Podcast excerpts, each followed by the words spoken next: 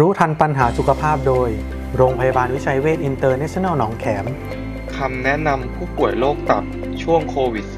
-19 โดยทีมเภสัชกรโรงพยาบาลวิชัยเวชอินเตอร์เนชั่นแนลหนองแขม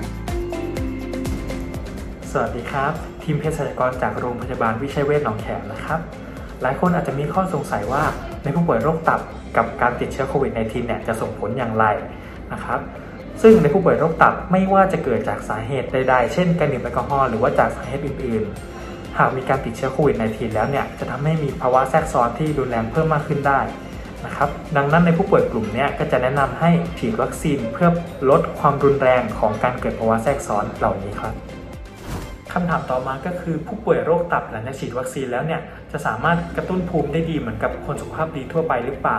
นะครับ ในขณะนี้ต้องยอมรับว่ายังไม่มีข้อมูลการศึกษาถึงประสิทธิภาพในผู้ป่วยโรคตับอย่างชัดเจนนะครับ แต่อย่างไรก็ตาม ผู้ป่วยกลุ่มที่หนึ่งก็คือผู้ป่วยโรคตับที่ไม่ได้ทานยากดภูมิกลุ่มเนี้ครับอาจจะพบภูมิได้เหมือนกับคนปกติทั่วไป แต่ในกลุ่มที่ 2 เป็นผู้ป่วยโรคตับที่ทานยากดภูมิเนี่ย ในผู้ป่วยกลุ่มนี้อาจจะมีภูมิคุ้มกันหลังจากฉีดวัคซีนได้น้อยลงนะครับ แต่ก็ยังแนะนำให้ฉีดวัคซีนอยู่เพราะว่าการฉีดวัคซีนเนี่ยสามารถ ลดความรุนแรงของภาวะแทรกซ้อนได้นะครับทางนี้อาจจะแนะนำให้ลองปรึกษากับแพทย์อีกครั้งหนึ่งก่อนฉีดวัคซีนนะครับ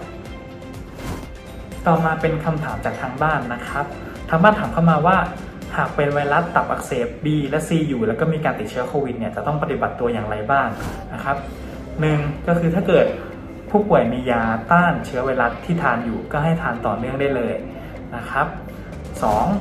ต้องระมัดระวังเรื่องการทานสมุนไพร เช่นพวกฟ้าทะลายโจรพวกนี้อาจจะทำให้ภาวะเรื่องของตับอักเสบเนี่ยแย่ลงได้